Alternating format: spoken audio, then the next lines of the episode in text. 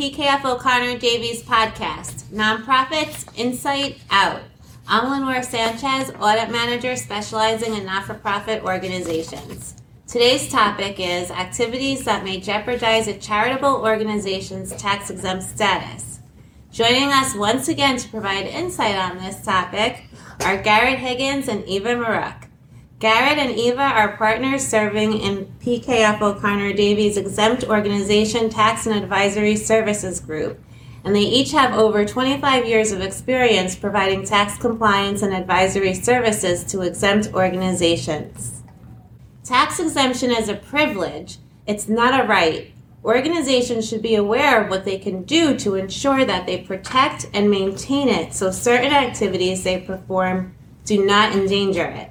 The activities I'm speaking of are specific, and I'd like to start with 501c3 organizations that engage in inurement or substantial private benefit. Eva, can you share your thoughts on that? Well, this area strikes a big chord with the IRS because there are strict rules about not for profits giving away their earnings to private shareholders or individuals.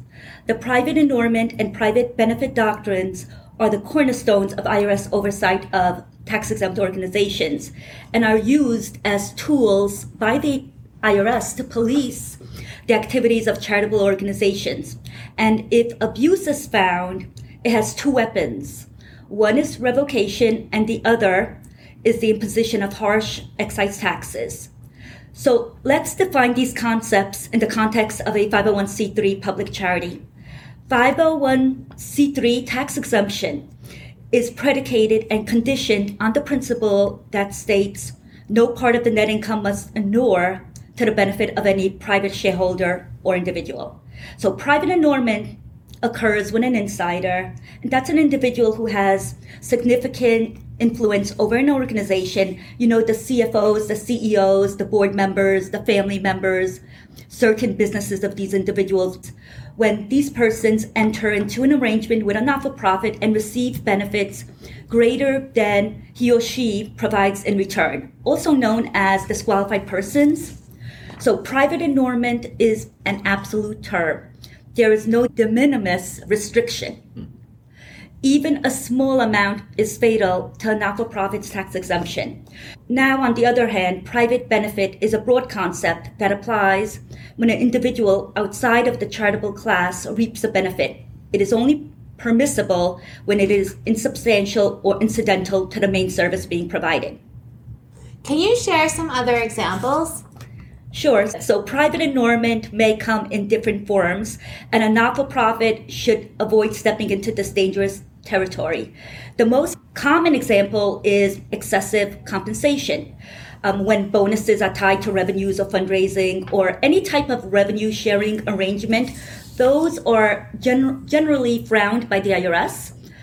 The IRS can condemn this act through a regime known as intermediate sanctions and impose an excise tax in lieu of revocation. But if the act is egregious, revocation may occur. Mm, other examples include sales and exchanges of property, rental arrangements, and those should always be conducted at arm's length between the two parties. But the overreaching theme to remember here is that since the public subsidizes not for profits, charitable funds and assets must be held for public benefit. Thank you, Eva. What are some other types of activities that can jeopardize an organization's tax exempt status? Well, there's lobbying and also political campaign activities that may endanger tax exemption. So let's define first what is lobbying in simple terms, and then I'll speak to what a not for profit needs to know to avoid endangering its tax exemption. So, lobbying is when a not for profit contacts or urges the public to contact members or employees of a legislative body for the purpose of either proposing, supporting, or opposing legislation. 501c3 public charities are permitted to lobby, so as long as they do not devote a substantial part of their activities towards lobbying. There are two options for measuring compliance. The first is the insubstantial part test. This is the default test. It is vague. It's based on facts and circumstances. And here, strict st- sanctions and excise tax or even revocation may occur if the lobbying is deemed to be substantial. So, generally speaking, most believe that a not for profit is in the safe zone if it devotes 3 to 5% of the overall activities towards lobbying. The second test is the 501h expenditure test, and this allows certain not for profits to make an affirmative election. There are certain expenditure caps. If the expenditure limits are exceeded in one year, an excise tax is imposed. However, if 150% of the cap is exceeded over a four year consecutive period, tax exemption can be lost. But let's not confuse lobbying with advocacy. Advocacy is a subset of lobbying, and not for profits should engage and are urged to engage in advocacy and issues of public policy in an educational manner to help meet their charitable missions and goals. And for some not for profits, advocacy is at the core of its mission. Eva, can you explain how these activities differ and speak about how political campaign activities can put a charitable organization's exemption at risk? In a nutshell, political campaign intervention is defined as directly or indirectly participating in or intervening in any political campaign on behalf of or in opposition to any candidate for elective public office. So for a 501c3 public charity, these type of activities are strictly prohibited. Activities undertaken in a nonpartisan manner, for example, certain voter education activities, get out the vote drives, presenting at public forums are allowed. Also, I should mention that employees of not for profits, in their individual capacity, may participate in the political process by supporting political candidates, but need to be very, very careful that their efforts are detached from the not for profit. For example, that they occur outside of working hours and that none of the not for profit's resources, facilities, equipment, social media accounts are being used. It's important for a 501c3 to fulfill its charitable purposes for which it was established. But Garrett, what happens if the organization deviates? A charitable organization is expected to operate in accordance with charitable purposes as outlined in its application for tax exempt status. The regulations require an organization to be both organized and operated exclusively for one or more tax exempt purposes as specified in 501c3 of the Internal Revenue Code. These activities are generally religious, charitable, educational, scientific, and the testing for public safety, so they're very defined. The operational test requires that a nonprofit be operated exclusively to accomplish its exempt purpose. An organization will not be considered operated exclusively for exempt purposes if a substantial part of its activities are not in furtherance of a 501c3 purpose. If an organization fails to e- either the organizational test or the operational test, it cannot be exempt. How does earning too much income from activities that are not related to an exempt purpose endanger exempt status? If an organization conducts activities that are not related for the purposes for which it received its tax exemption, the activity could be viewed as commercial type activity and considered unrelated business income. The commerciality doctrine was created along with the operational test to address concerns over nonprofits competing at an unfair tax advantage with for-profit businesses. So if they're essentially a nonprofit and, and a for-profit operate the same type of business, say like a daycare, a nonprofit daycare could charge less because it doesn't pay taxes. So the unrelated business income rules come into play. If an unrelated business income comprises a substantial portion of an exempt organization's activities or income, loss of tax exemption may result unless it's adequately addressed, such as taking that activity and putting it into a tax-paying entity. It should be noted that the unrelated business income rules are complex and determining what constitutes a substantial portion depends on the facts and circumstances unique to each organization. So it's recommended that an organization consult competent advisors familiar with these issues. While 501c3 public charities are exempt from federal income tax, aside from unrelated business income tax, most of these organizations have information reporting obligations under the Internal Revenue Code to ensure that they continue to be recognized as tax exempt. Can you expand on that? So, some things are certain in life death and taxes. So, everybody has to file a tax return, tax exempts, no different. So, almost all organizations exempt under 501c are required to file a 990 series return.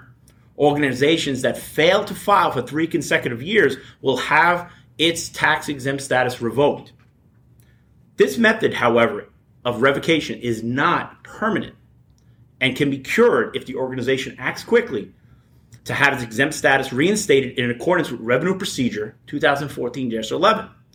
Under the Revenue Procedure, all organizations must reapply for exempt status by filing an application for exemption, regardless if they had to apply originally. Eva, can you talk about some revocation cases? Sure. So, to understand revocations, one must understand how the IRS works. The IRS expects all not for profits to exist for the public good, and the tax code regulations and tax cases generally follow the basic ethical principles what is right and what is wrong, and it punishes those who act with neglect, willful neglect, recklessness. And many revocations occur at the end of a long IRS audit or examination. It can also be as a result of a whistleblower. Just recently, allegations were brought against a church for engaging in politics and endorsing political candidates, and the public asking the IRS for an immediate investigation. So the takeaway is that the IRS is watching, but so is the public at large. And IRS statistics reveal that the most prevalent cases of revocation involve the failure to meet the operational or organizational test, followed by private inurement, engaging in substantial commercial activity, and then also not operating exclusively within its tax exempt purpose. That one is sometimes common with inactive or dormant organizations. Um, the common theme seen in these cases is that the IRS generally takes into account the degree of the inurement in relation to the scope of the not for profit activities, repeated allegations, efforts taken or not taken to safeguard against inurement, and efforts taken to correct any misuse of charitable assets. So the IRS considers all relevant facts and circumstances before making that detrimental decision to revoke a not for profit's tax exemption. The information you both shared is extremely valuable and insightful for 501c3 organizations to keep in mind in protecting and maintaining their charitable status. What are the consequences and some tips on how exempt organizations can protect their status? Losses of tax exempt status can have significant implications, including making an organization ineligible to receive tax deductible contributions, causing an organization no longer to be exempt from federal or state income taxes, requiring an organization to pay sales tax and real estate taxes at the state and local level.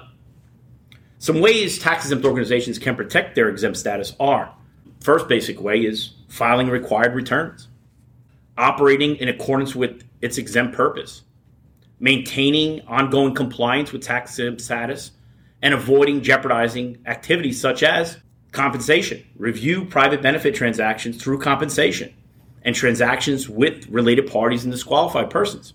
Make sure they're arm's length, free of conflicts. Review lobbying activities. If they're significant, adhere to the safe harbor or establish um, other organizations that can help in the lobbying activities, such as the C4. Avoid political activities. If the political activities are significant, then maybe establish a political action committee. Analyze excessive unrelated business income producing activities. First, analyze it. Maybe consider an unrelated business income study. And if it's deemed substantial, that activity is deemed substantial, restructure the activity in another tax paying vehicle. And last but not least, consult with legal and tax advisors before entering transactions to assess the risk. Garrett and Eva, thank you for sharing your expertise with us today. PKF O'Connor Davies serves a wide range of nonprofit entities. For more information and or to connect to Garrett or Eva, who specialize exclusively in nonprofit tax matters, please visit our website at pkfod.com. Until next time, nonprofits, insight out.